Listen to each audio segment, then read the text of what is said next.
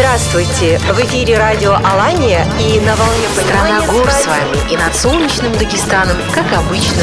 Радио Кабардино-Балкарии приветствует весь Кавказ. В Эльбрусе огромный Из сердца Чечни призывает Азан. Добра и мира вам. Радио Ингушетия. Высокогорный юг и равнины Карачаево-Черкесия. Край горных вершин и медовых водопадов. Примите наш привет. В эфире Ставрополье. В эфире радиожурнал «Зори Кавказа». Мы собираем всех вместе.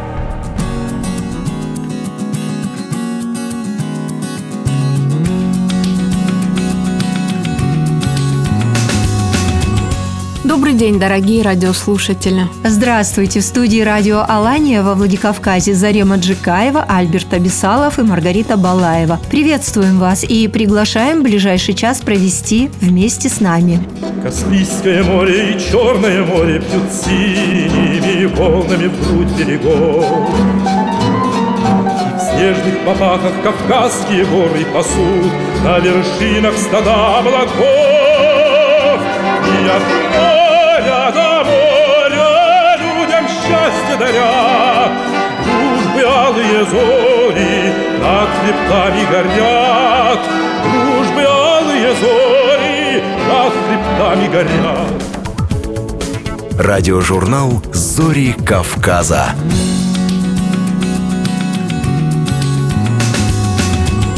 Программа подготовлена при участии всех филиалов Всероссийской государственной телерадиокомпании в Северокавказском федеральном округе.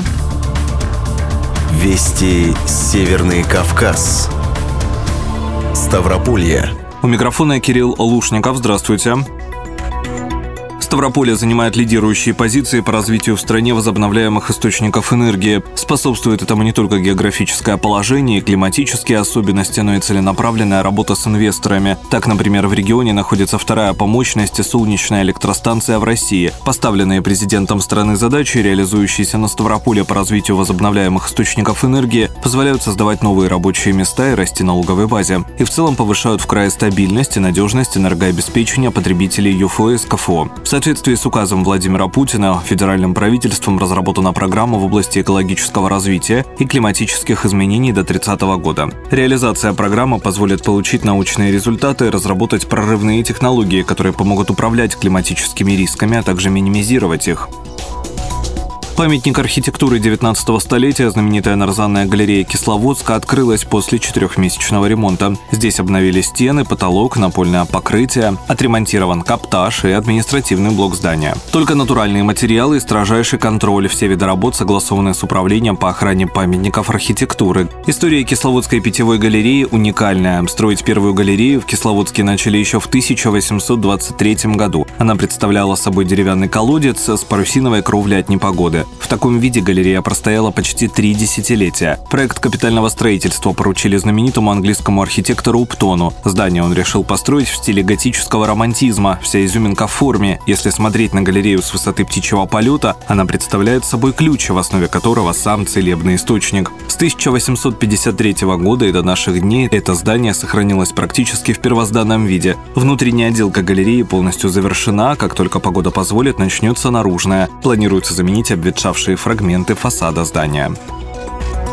Пятигорский боксер Давид Аванесян готовится защитить титул чемпиона в Англии. Поединок запланирован на 19 марта. Он состоится в Лондоне на стадионе Уэмбли. Соперником спортсмена из курортного города Ставропольского края станет финский боксер Оскари Метца. По информации Европейского боксерского союза, у представителя Финляндии внушительный послужной список. Он провел 15 боев и не потерпел ни одного поражения. При этом у Давида Аванесяна вдвое больше опыта, чем у его соперника. Пятигорский спортсмен провел 32 поединка, выиграв 28 из них, 16 16 нокаутом. Давид Аванесян потерпел лишь три поражения. Еще один матч в его карьере закончился ничьей. Вести Карачаева-Черкесия. Сервис поездок и путешествий tutu.ru составил энциклопедию самых необычных народных арт-объектов России. В список необычных зданий России внесли дом в Карачаево-Черкесии. Необычный дом построил житель поселка Архыз Николай Хубиев. Крутящийся дом – это не просто необычный аттракцион и музей, он вполне пригоден для жилья. В нем есть электричество и отопление. Электропроводка подведена через столб, вокруг которого вращается вся конструкция. Сам создатель прожил в доме более 10 лет и даже женился в нем. Сейчас здание открыто для туристов. Руководитель регионального волонтерского штаба Всероссийского волонтерского движения «Мы вместе», член Общественной палаты Карачаева-Черкесии Ася Хакирова вошла в состав расширенной рабочей группы экспертного совета Комитета Госдумы Российской Федерации по молодежной политике. Члены совета будут участвовать в разработке и обсуждении законопроектов, а также выносить на рассмотрение комитета свои рекомендации и инициативы. Ася Хакирова не первый год безвозмездно помогает больным детям и людям, находящимся в трудной жизни жизненной ситуации. Она также является руководителем социально ориентированного проекта «Бег ради жизни». В региональном исполкоме «Единой России» состоялось награждение федеральных победителей конкурса следопытских работ «Неизвестный солдат». Поисковый отряд Центра военно-патриотического воспитания молодежи «Авангард» города Черкеска стал победителем среди регионов Северокавказского федерального округа в номинации «Лучшая следопытская работа городского школьного музея». За победу поисковики получат 500 тысяч рублей. Второе место среди сельских школьных музеев экспертная комиссия присудила поисковому отряду «Следопыт» музея школы аула Жакоха Беского района, который получит 300 тысяч рублей. Денежные премии они потратят на развитие своих музеев. Умар Тикеев специально для радиожурнала «Зори Кавказа». Вести Кабардино-Балкария.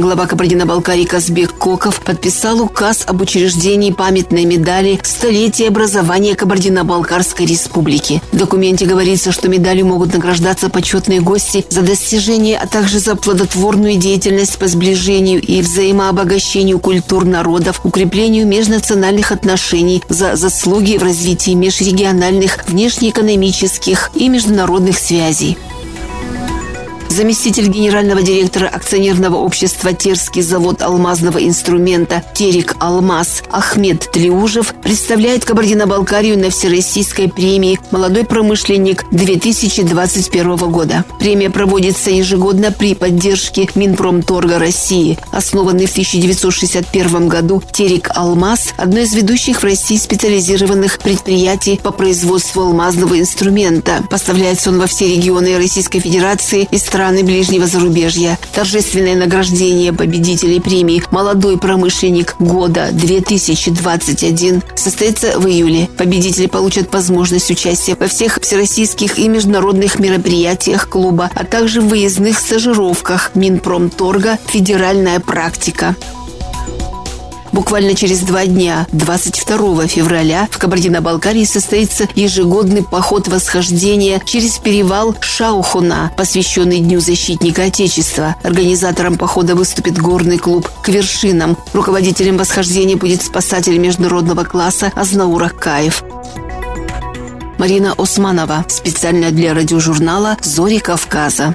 Вести Северная Осетия. Сергей Меняйло провел рабочую встречу с представителями структурных подразделений Ростеха и Национального аналитического агентства, которые прибыли в Северную Осетию для осмотра промышленных территорий, предполагаемых под создание технопарка. Глава республики попросил провести анализ существующего рынка и конкретно обозначить, что надо для создания технопарка на предлагаемой территории. Республика готова предоставить все условия для бизнеса и отдать промышленные территории в оборот. Во многих регионах страны сегодня по факту не хватает промышленных площадок. В Северной Осетии их избыток, и нужно использовать их грамотно, отметил Сергей Меняйло. На встрече с руководителем республики гости подтвердили свою заинтересованность в проекте, отметив, что государственные корпорации будут проведены предварительные расчеты финансовых затрат на реализацию проекта по использованию промышленных площадей на территории региона. Дальнейшие действия по созданию технопарка планируется обсудить на очередном совещании Минпромторга Российской Федерации. Владикавказ готовится к празднованию Дня защитника Отечества. Сотрудники спецэкосервиса очищают городские памятники и прилегающие к ним территории. Монументы моют специальными средствами, которые безопасны для окружающей среды. Специалисты уже привели в порядок монумент славы, на котором установлен легендарный танк Т-34 на площади Победы. Сейчас приступили к очистке памятников в центре города. Такая работа проводится ежегодно. В Северной Осетии в 2022 году предстоит благоустроить 42 общественные территории и 57 дворов. Участниками программы станут все муниципальные образования республики. Благоустройство будет вестись в рамках регионального проекта формирования комфортной городской среды нацпроекта «Жилье и городская среда». За прошедшие три года в республике уже благоустроено 102 общественные территории и 307 дворовых территорий. До 2024 года всего осталось благоустроить 123 общественные и 106 дворовых территорий. Зарема Джикаева для радиожурнала «Зори Кавказа». Вести Ингушетия. Махмуд Али Калиматов в ходе рабочего совещания в Магасе с участием председателя правительства Владимира Сластенина и членов Кабинета министров поручил Министерству имущественных и земельных отношений систематизировать работу по учету и использованию земельного фонда. По его словам, в ходе строительства государственных объектов нередко возникает ситуация, когда неожиданно объявляются собственники земельного участка и начинают требовать возврата либо выкупа за него. Руководитель субъекта дал указание проследить за тем, чтобы все операции по земельному участку участкам оформлялись только через Минимущество. Он заявил, что все уголовные дела, связанные с незаконным распределением земельных участков, будут при необходимости проведены через судебные инстанции всех уровней, пока виновные не понесут наказание. Глава также обратил внимание на необходимость упорядочить вопрос земельных отношений и на территории, где расположены республиканские и муниципальные рынки. Он поручил Минимуществу проверить всех владельцев рынков на предмет законности оформления и владения земельными участками на основании подписания договоров безвозмездной аренды. В ходе совещания руководитель субъекта затронул тему цифровизации. Калиматов отметил, что после перехода на цифровой формат государственного управления многие регионы шагнули далеко вперед. По его мнению, это экономит время, сокращает сроки исполнения и повышает эффективность деятельности госорганов. По итогам трех кварталов 2021 года Ингушетия в числе регионов лидеров по оказанию государственной поддержки субъектам малого и среднего предпринимательства. Республика превысила плановые показатели по количеству занятых в малом бизнесе. Об этом главе Ингушетии Махмуд Али Калиматову сообщила министр экономического развития региона Асет Тунгоева в ходе обсуждения вопроса реализации нацпроекта «Малое и среднее предпринимательство» и поддержка индивидуальной предпринимательской инициативы. По данным данным регионального Минэкономразвития в республике при установленном плане 8155 человек. Численность занятых в малом среднем предпринимательстве составила 12 279 человек. Количество индивидуальных работников и юридических лиц достигло 10 229 человек при плане 7 574. Тунгоева отметил, что в рамках национального проекта «Малое и среднее предпринимательство» и поддержка индивидуальной предпринимательской инициативы по линии Минэкономразвития Ингушетии осуществляется реализация трех региональных проектов. Создание благоприятных условий для осуществления деятельности с самозанятыми гражданами, создание условий для легкого старта и комфортного ведения бизнеса и акселерация субъектов малого и среднего предпринимательства. Танзила Пугоева специально для радио журнала «Зори Кавказа».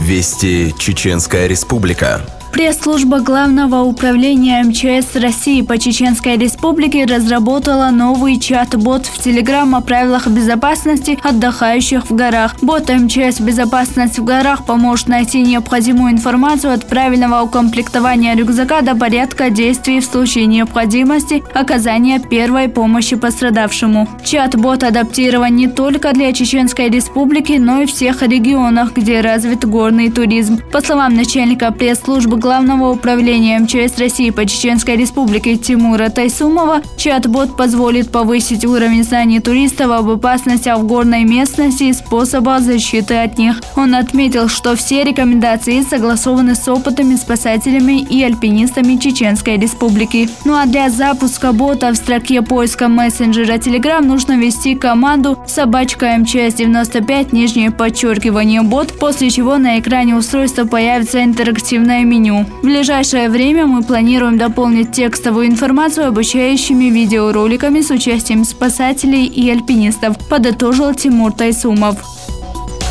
Чеченская башня вошла в онлайн-энциклопедию самых необычных народных арт-объектов страны. Сервис поездок и путешествий Тутуру составил энциклопедию самых необычных народных арт-объектов России. В нее вошли авторские достопримечательности со всех 85 регионов страны, принявшие участие во всероссийском конкурсе Туту Арт, который прошел с октября 2021 года по январь 2022 года. Все 85 участников всероссийского конкурса получили свое место в онлайн-энциклопедии самых необычных народных арт-объектов страны. Так, Войнахская башня в селе Хамберзе Чеченской Республики вошла в онлайн-энциклопедию самых необычных народных арт-объектов страны. Отметим, что Всероссийский конкурс самых необычных народных арт-объектов России, который провел сервис Тутуру, завершился еще в январе 2022 года. За три месяца свои голоса за претендентов дали более 70 тысяч человек.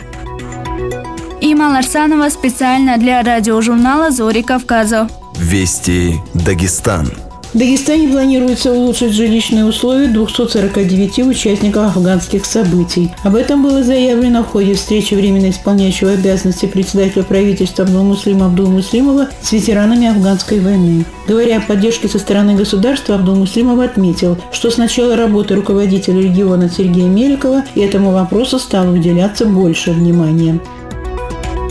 В этом году 185-я годовщина со дня гибели Александра Сергеевича Пушкина. В экспозиции в Национальной библиотеке представлены издания о жизни, творчестве, дуэли поэта. Самых юных читателей увлечет содержание раздела, в котором их встретят книги с произведениями Пушкина и школьные программы, школьные хрестоматии, книжки с волшебными сказками, оформленные красочными иллюстрациями. Выставка открыта до 22 февраля.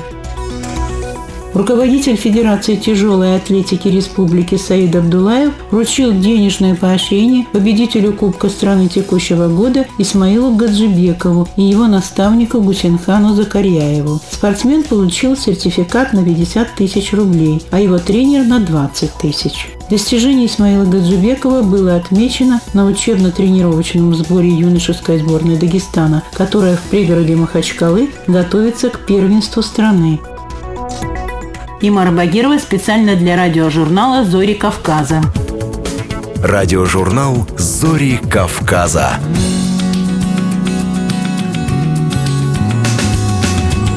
Ученик второго класса 41-й школы Владикавказа стал одним из победителей всероссийского конкурса научно-популярного видео «Знаешь, научи». Сармат Хутинаев пытается решить проблемы человечества.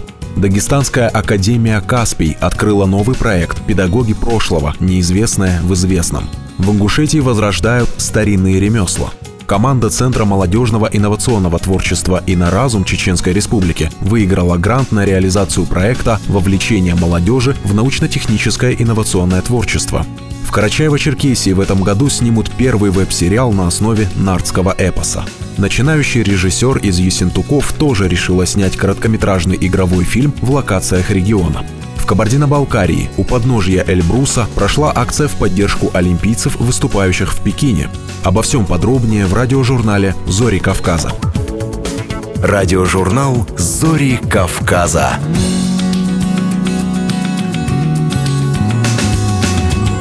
Решить проблемы человечества пытается Сармат Хутинаев. Ученик второго класса 41-й школы Владикавказа стал одним из победителей всероссийского конкурса научно-популярного видео «Знаешь? Научи». Мальчик поднял тему опасных вирусов, которые угрожают жителям планеты и предложил свое решение. Научный труд юного ученого оценила и корреспондент ГТРК «Алания» Юлия Филатова. Восьмилетний Сармат Хутинаев из Владикавказа не только задается вопросами вселенского масштаба, но уже рассуждает и думает над их решением. Вы только вдумайтесь, лишь небольшая часть генома человека – это его собственные гены, а остальная часть – это похороненные остатки вирусов, которые заражали наших предков. С начала 20 века население Земли столкнулось с рядом новых эпидемий, вызванных вирусами. Сейчас COVID COVID-19 воспринимают как одну из главных угроз человечеству, но это далеко не первый опасный вирус на Земле. В попытках разобраться в ситуации второклассник снял познавательный ролик с отсылками к истории, отправил его на всероссийский конкурс, конечно, не без помощи взрослых, и выиграл. Торжественная церемония награждения прошла в Москве. Приз э, уходит в Республику Северная Осетия Алания, и победитель Сармат Хутинаев и его наставник Белла Гибизова. Они здесь, насколько я знаю. Заявок было немало – три с половиной тысячи. Тем ценнее победа. Мама мальчика говорит, Сармат всегда был любознательным и разносторонним, так что на идею, предложенную творческим состязанием, с радостью откликнулся. К испытанию подошел, как всегда, скрупулезно. Мы стали с ним изучать материалы, привлекли сестру мою, она у нас э, реаниматолог. Что-то она нам подсказывала, что-то мы в интернете находили, сняли ролик. Но когда он опять-таки прослушал то, как он рассказывал ролик, ему что-то не понравилось, ему не понравился его голос, то, как он звучал. Он говорит, я не могу это отправить, это же вся Россия будет смотреть. Ну, мы опять-таки что-то пересняли, постарались, и он нам разрешил все-таки. На стандартный вопрос про планы на будущее Сармат отвечает, не задумываясь, и довольно смело. А вообще сам кем бы хотел стать? Может быть, врачом? Нет. Нет? А кем? Президент. Хороший задел, да, на будущее. Ну, президент, наверное, должен и науку хорошо, в науке разбираться, да, поэтому ты решил. Я, так что я готовлюсь. Научный труд Сармата оценила и компания «ГЛОНАСС». Пригласила мальчика вместе с мамой на экскурсию в свой офис. Не меньшим сюрпризом стала и уникальная возможность пообщаться с героем России, летчиком-космонавтом Еленой Серовой. Присоединиться к онлайн-встрече и задать интересующие вопросы смогли и другие ученики школы, в которой учится Сармат. Также его победа, конечно, повлияет на общий рейтинг учебного заведения. Все достижения э, наших учащихся, они э, опубликованы на школьном инстаграме, и дети видят себя, их видят родственники, их учителя, и им это приятно, они стремятся к большим достижениям. Но в школе приятно, потому что у нас столько хороших и умных детей. Ну а пока ученые бьются над ликвидацией новых опасных вирусов, Нам с вами остается соблюдать правила личной гигиены, мыть почаще руки, носить маски в общественных местах и трогать лицо руками. Берегите себя и своих близких. Радиожурнал «Зори Кавказа».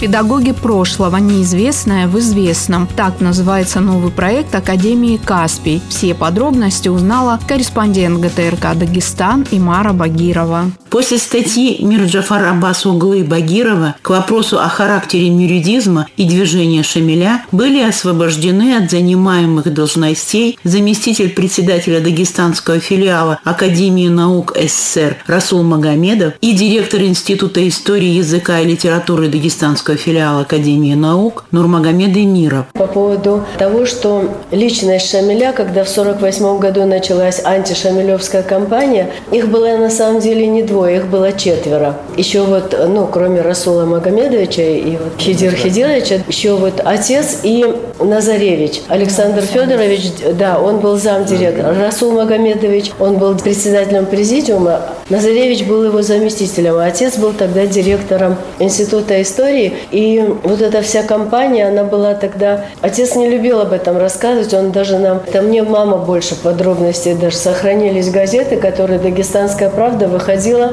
под названием «буржуазные националисты» и, и так далее. А тогда в сталинское время это означало чуть ли не расстрел, по крайней мере, снятие с работы, что и последовало, да, как минимум, что и последовало в отношении вот отца Расула Магомедовича и Александра Федоровича Назаревича. Их всех троих сняли с работы с формулировкой «буржуазный националист». Дочь Нурмагомеда Перметовича Майя, профессор кафедры истории России Дагестанского государственного педагогического университета была одной из сведущих в предмете обсуждения участниц круглого стола «Педагоги прошлого. Неизвестное в известном», посвященного патриархам исторической науки республики, докторам исторических наук Нурмагомеду Эмирову и Суракату Асиатилову. Среди учеников прославленных педагогов и заместитель директора Малой академии наук Дагестана Гаджи Ибрагимов. Среди книг издания руководители Дагестана и генералитет Дагестана. Сурагат Хабалович и Нурагомеда Пирмагомедович, конечно, я не забывал никогда, так же, как и Хидр Хидирович и Загору. Они оставили глубокий след в душе, я думаю, вот каждого человека. Раз мы за 40 лет их не забили, наверное, и пока мы живы, их не забудем. Вот я думаю, что больше возникает вопрос, чтобы и последующие наши потомки тоже знали о них.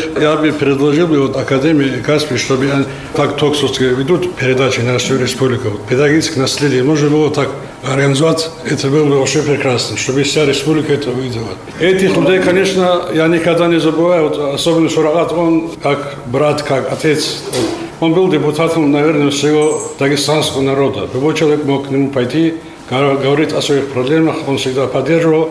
И даже когда дочка закончила медицинский, я не знал, где что устроить, он позвонил даже министру здравоохранения и сказал, этот человек самый близкий человек, решите его проблемы. Вот там, так он всегда помогал. Кстати, он даже говорил о любовь, как к нему приходил. Да, да, вот так. Я ему близкий, не родственник, он говорит, это самый близкий мне человек. Вот этих людей вызывало восхищение, допустим, вот э, Эмиру и вот Загору, вот как они наизусть читали свой курс. Вот эти сами восхищались этим. Их лица как можно забить? Вообще невозможно забить. Вообще о каждом из них да. нужно было сделать отдельный круглый стол. И о Вере Павловне, и Фариде Феодаева, Фариде Конечно, конечно. Ни, никого, никого невозможно забить. Двигатель строя, уникальный человек. Вообще, да, да, да. Это вообще коллектив исторического факультета преподавателей. Согласись, Гаджи, это были да. все ну. Я откровенно скажу, я приехал в селение, я начал строить, курс был сильный. Сейчас очень много у нас, 7-8 человек, наверное, полковник, у нас даже один генерал с нашего курса есть. Докторы наук столько. Очень много, вот, начиная с Эмира, они в правительстве работали, задав на видных местах были. И этот, меня тоже подтягивало. Я начал строить уже на третьем курсе, я тоже перешел на пятерки. Вот так Вот обстановка такая была. Но это люди, да, вот о них надо, конечно, говорить. И вот как я говорю, вот так, чтобы и дальше знали наши потомки дальше. Вот такие воспоминания – это и есть история. История мира складывается из биографий выдающихся людей. Радиожурнал «Зори Кавказа».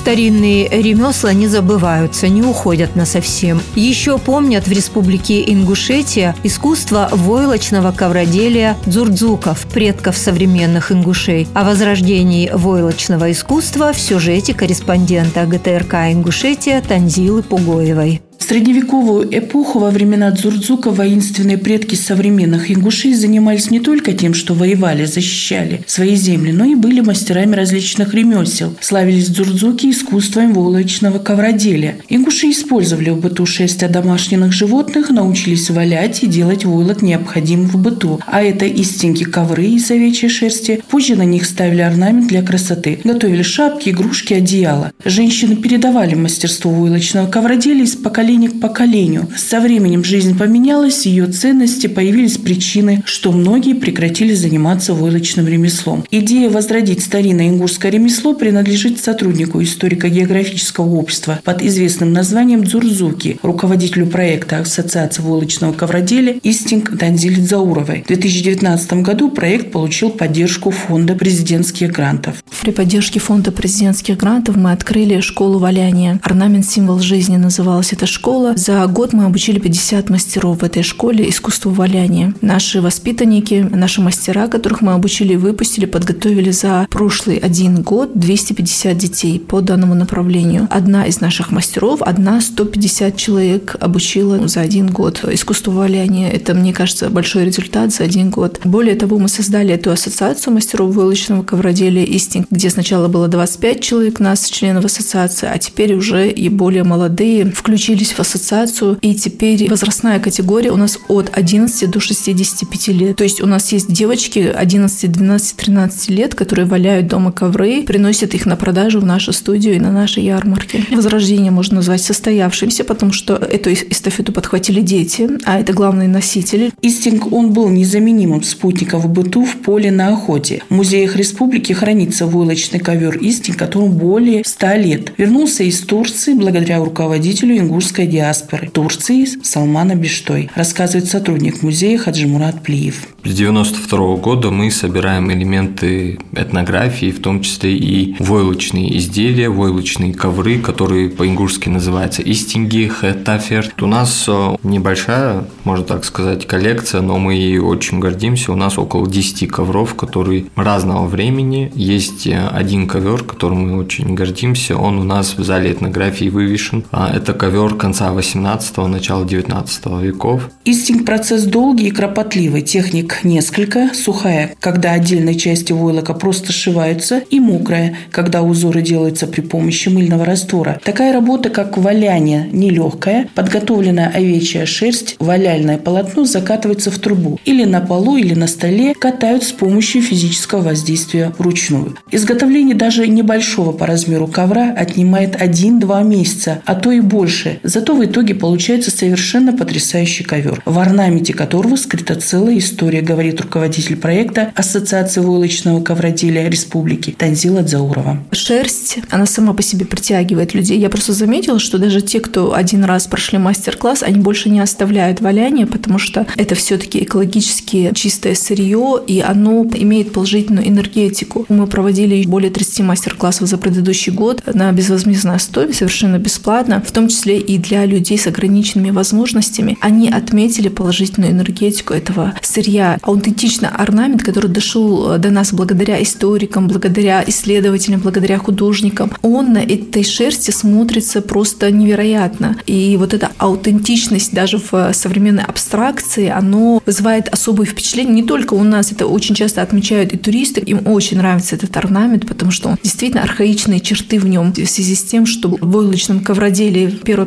половине 20 века не подвергался никакой трансформации за этот период и сохранился вот в своем первозданном виде. Орнаментальное искусство войлочных ковров является объектом исследований историка Танзила Дзауровой, которая увлеченно изучает это ремесло. Все это радует и дает надежду на то, что древнее искусство ингушей закрепится, займет свое место благодаря продолжателям и поклонникам.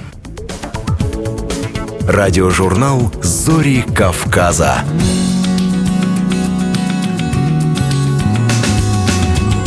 Команда Центра молодежного инновационного творчества «Иноразум» Чеченской Республики выиграла грант на реализацию проекта «Вовлечение молодежи в научно-техническое инновационное творчество». Подробности в сюжете корреспондента ГТРК «Война» Хасламбека Атуева. Данная программа реализуется Центром при финансовой поддержке Фонда содействия инновациям и входит в проект вовлечения молодежи Чеченской Республики школьного возраста в научно-техническую, инновационную и предпринимательскую деятельность, рассказывает руководитель Центра Ислам Саламов. Изначально, когда мы открылись, мы выбрали для себя несколько направлений. Это беспилотные авиационные системы, это робототехника, электроника. То есть те направления, которые вот на год, когда мы открывались, были актуальны. Сейчас мы обнаружили, что, в принципе, на рынке Чеченской Республики, на образовательном рынке, государственные образовательные учреждения, частные образовательные учреждения уже реализуют такие программы. Есть робототехника, дроны. И мы искали для себя что-то новое. И новое мы выбрали именно космическую тематику. На первый взгляд кажется чем-то далеким, что где-то там кто-то летает, что-то запускает в космос. Но если смотреть э, глобально, то технологии, которые там используются, они сейчас развились настолько, что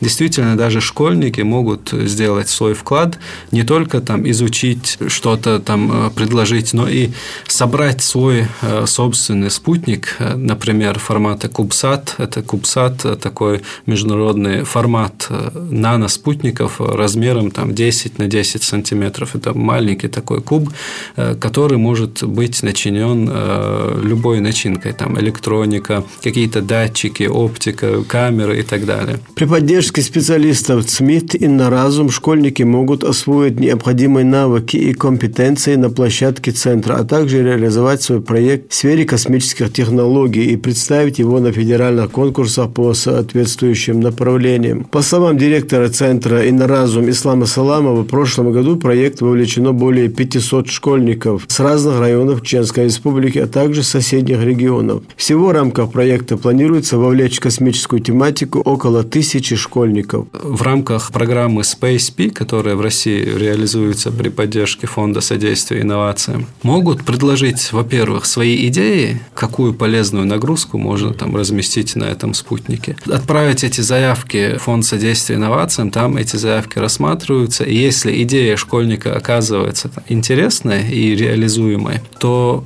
школьнику предоставляются все условия, чтобы он это реализовал. А реализует школьник такие идеи на базе центров молодежного инновационного творчества. В Чеченской Республике мы единственный ЦМИТ на сегодняшний день. И в 2021 году в начале мы получили дополнительный грант финансирование на вовлечение школьников именно в космическую тематику. Подобные центры помогают детям реализовать свои творческие возможности в самых разнообразных направлениях, развивают мышление, более бережное отношение к родному дому, к планете Земля.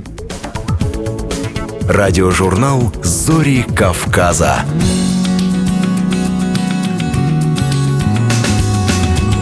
В Карачаево-Черкесии в этом году снимут первый веб-сериал на основе нардского эпоса. Об этом корреспонденту ГТРК Карачаева-Черкесия Умару Тикееву рассказал продюсер проекта Ренат Хатуаев. Ренат, расскажи, пожалуйста, э, на какой стадии сейчас э, постапокалиптический сериал «Нарт»? Я думаю, что очень много людей заинтересованы в его появлении. Мы готовим реквизит для съемок. Мы локации отсмотрели часть, где хотим снимать. Еще продолжаем их поиск. Это несколько мест на территории республики. Мастер клинка наш Шамиль Чачаев делает мечи для героя и других персонажей. Также сейчас у нас в ближайшие пару недель запланирована работа со скульптором. Будут снимать э, гипсовый слепок лица одного из героев. И по этому слепку будут делать грим. В принципе, технически мы уже полностью вооружились. Какой, какие мелочи остались. Также прямо сейчас пишется саундтрек. Мы планируем приступить к съемкам весной. Где-то к концу весны, началу лета, я думаю, мы уже будем готовы. Ренат, мне всегда было очень интересно, когда вообще я узнал о том, что будет сниматься вот сериал «Нарт». Э, кто придумал вот эту идею? Это вот какая-то коллаборация, может быть, э, где-то из видеоигр, где-то из нардского эпоса. Это вот все как-то взаимосвязано, ну, не знаю, мне, по крайней мере, так показалось. Ну, это такое странное стечение обстоятельств и людей, наверное. Идея принадлежит мне и режиссеру проекта Руслану Давронову. Я помогал ребятам со съемками, и в один из вечеров мы сидели, и Руслан поделился такой такой мыслью, что хочет э, снять вестерн. Он, находясь у нас в республике, мы всю республику объездили, наверное, он так восхитился пейзажами, как бы нашими, да, там, натурой, которая есть. Мы говорили в то же время и о Марвел, да, там, всем знакомым. И я подумал, ну, у нас же есть нарты. Нарты, вестерн, потом э, уже увлечение научной фантастикой мое наложило вот эту атмосферу киберпанка на, на все это. Вот как-то так. Я так понимаю, что там не столько о самих нартах, а скорее всего о взаимоотношениях людей, о том, как э, они между собой взаимодействуют, что они делают, как они поступают в тех или иных ситуациях. А нарты, я так понимаю, просто смотрят со стороны, видят, что происходит. Ну, на самом деле, очень приятно вообще такой вопрос слушать, потому что получается, что хотя бы один человек правильно понял, о чем речь. Да, о чем речь, потому что нас очень много критиковали, какое отношение нарты имеют там к постапокалипсису. Да, абсолютно верно. Наш сериал, он про конкретную историю там будет, да, там про человеческие взаимоотношения, про то, что такое честь, верность, долг, да, и такие вопросы. А нарты – это то, к чему мы делаем отсылку. Наш герой, он по мере становления его личности, развития характера, взаимодействия с местными народами, он будет перенимать их черты, становиться горцем, там, нартом и э, воплощать образ да, такого героя, который помогает людям э, и несет в себе те ценности, которые присущи именно нашей кавказской культуре. Получается, это короткий метр, но который при этом будут показывать в кинотеатрах России. Это как бы в планах или это реальность? Сейчас мы э, встретились э, с генеральным, по-моему, продюсером ОККО, который на Тавриде наш режиссер представлял проект, там он познакомился, он э, слышал тоже о нашем проекте, мы встретились с ним, э, скажем так, после того, как мы короткий метр свой снимаем, пилот. Ну, для них это пилот, для нас это уже готовый продукт. После этого они готовы рассмотреть вопрос о том, чтобы на платформе ОК разместить. По условиям э, конкурса, который, э, скажем так, частично профинансировал наш проект «Росмолодежь», мы должны предоставить, э, скажем так, наш проект в общий бесплатный доступ. Мы еще не определились, на какой платформе это будет, там YouTube, может, там Instagram, может, еще что-то. Ну, я надеюсь, что так и будет, потому что идея, вообще задел, он действительно очень интересный. Удачи вам, чтобы реализовать этот проект и довести его до конечного результата. Большое спасибо, будем надеяться и стараться. Радиожурнал «Зори Кавказа».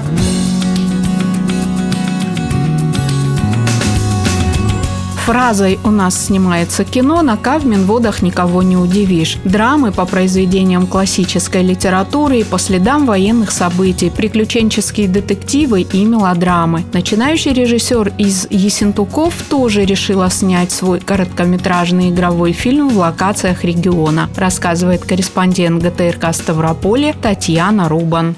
Молодые, смелые, талантливые и, безусловно, творческие жители Кавминвод решили пополнить копилку киноработ, снятых в уникальной природной зоне. В конце января стартовали съемки новой игровой короткометражной ленты с рабочим названием «Ловец снов». Режиссер и автор сценария Есентученко Мария Дибежева. Восемь лет назад Мария окончила факультет режиссуры Краснодарского государственного института культуры и уже успела стать лауреатом и призером российских и зарубежных кинофестивалей. Это были документальной ленты. Игровое кино появляется впервые в ее жизни. В жанре драма зрителям будет предложена глубокомысленная история о сознании человека, в котором мысль о несвободе лишает его права выбора.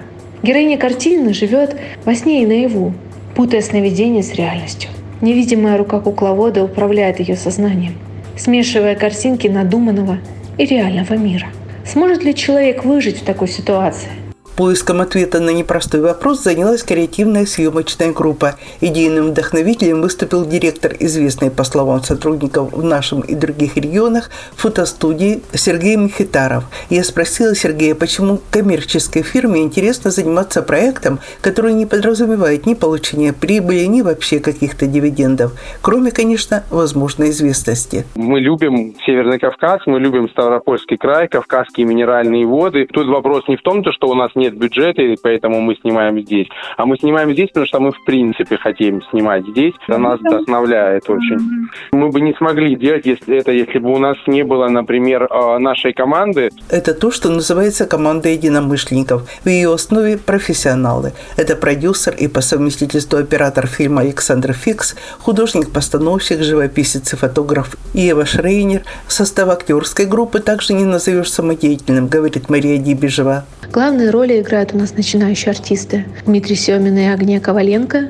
Насколько тонко они чувствуют материал, я после первых смен, которые у нас прошли, я просто в восторге. В эпизодах принимают участие артисты камерного театра «Крупный план». Режиссер этого театра Сергей Борисович Волков, невероятно харизматичный человек, играет у нас одну из главных ролей. Премьера фильма должна состояться летом нынешнего года. Его создатели рассчитывают прежде всего на фестивальный прокат. Радиожурнал «Зори Кавказа».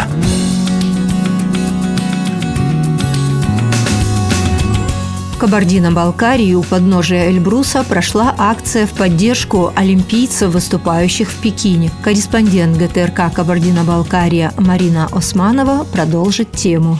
Сегодня в Пекине олимпийцы разыгрывают последние комплекты наград. За медали главного в своей жизни спортивного турнира будут бороться наряду с другими спортсменами биатлонисты, мастера бобслея, горнолыжники – а днями ранее склоны двуглавого исполина встретили туристов солнечной погодой. На конечной станции канатной дороги гора Баши несколько сотен любителей активного зимнего отдыха. А участники акции взобрались до отметки 4200 метров, где и разместили флаг Российской Федерации. «Мы всей душой и сердцем с нашими олимпийцами», говорит организатор акции, директор Нальчикского филиала Фонда содействия развитию Карачаево-Балкарской молодежи Эльбрусоид Марат Анаев. В эти дни проходит Олимпиада в Пекине, где наши спортсмены защищают честь нашей страны. Но, к сожалению, они не имеют возможности развернуть наш триколор. Поэтому мы выступили с инициативой развернуть в поддержку наших спортсменов триколор. И сегодня нашу акцию поддержал глава Кабардино-Балкарской республики Казбек Коков. При его поддержке, при содействии Эльбрусского района, спасателей,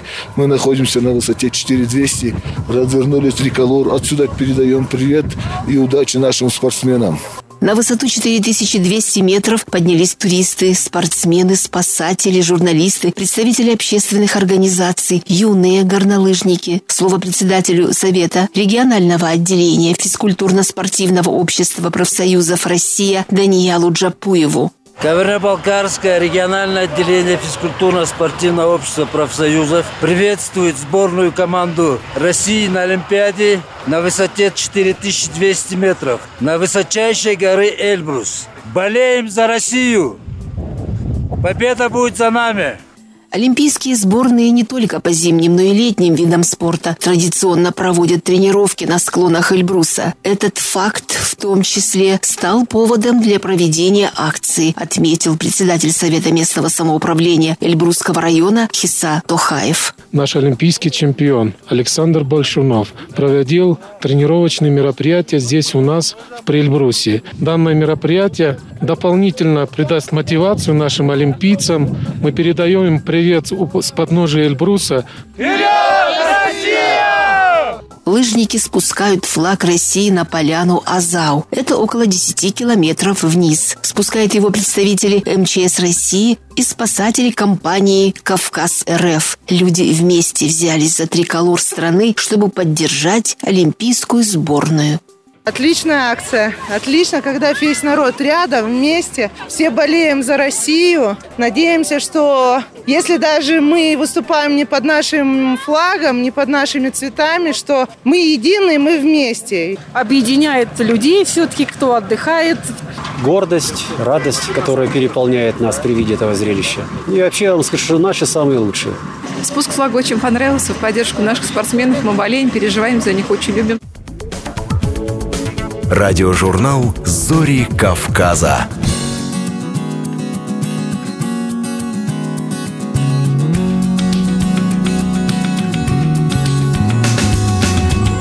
Очередной выпуск радиожурнала «Зори Кавказа» подошел к концу. С пожеланиями мира и благополучия, здоровья и хорошего настроения мы прощаемся с вами. Услышимся ровно через неделю. Здравствуйте! В эфире радио Алания и на волне Страна гор с вами и над солнечным Дагестаном, как обычно. Радио Кабардино-Балкарии приветствует весь Кавказ. В Прибрусье огромный И сердце Чечни призывает Азан. Добра и мира вам. Радио Ингушетия. Высокогорный юг и равнины. Карачаево-Черкесия. Край горных вершин и медовых Примите наш привет. В эфире Ставрополье. Радиожурнал «Зори Кавказа». Мы собираем всех вместе.